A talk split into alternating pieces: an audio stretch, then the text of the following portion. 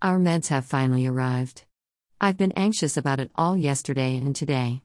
We've had our med station set up for a week or two now. I got some cheap pineapple decor to make it a fun and pretty area. Pineapples are the lucky symbol of the infertility world. Apparently, eating the core is lucky slash helpful in encouraging implantation. I took a picture, but forgot to post it. I will post later about the things we've bought in preparation for our cycle and to bring a little more joy in all of this. Almost $3,000 of meds came in this box. iPad Air 2020 version for size comparison. Since some of them have to be refrigerated, as soon as they came, we unboxed.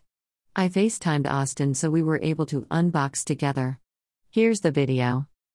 Audio isn't needed, just FYI. Yay!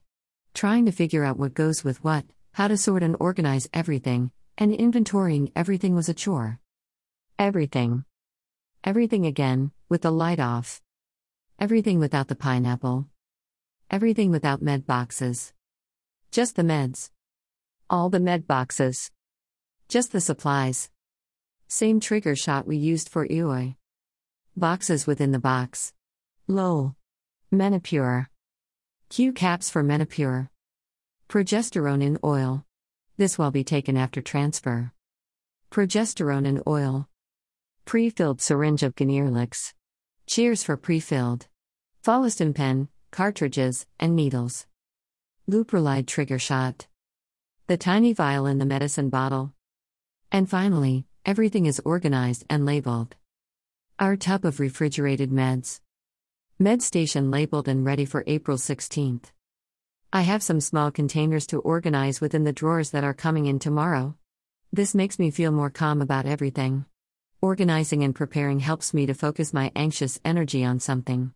We are 12 days from our baseline appointment and 15 days from starting injections.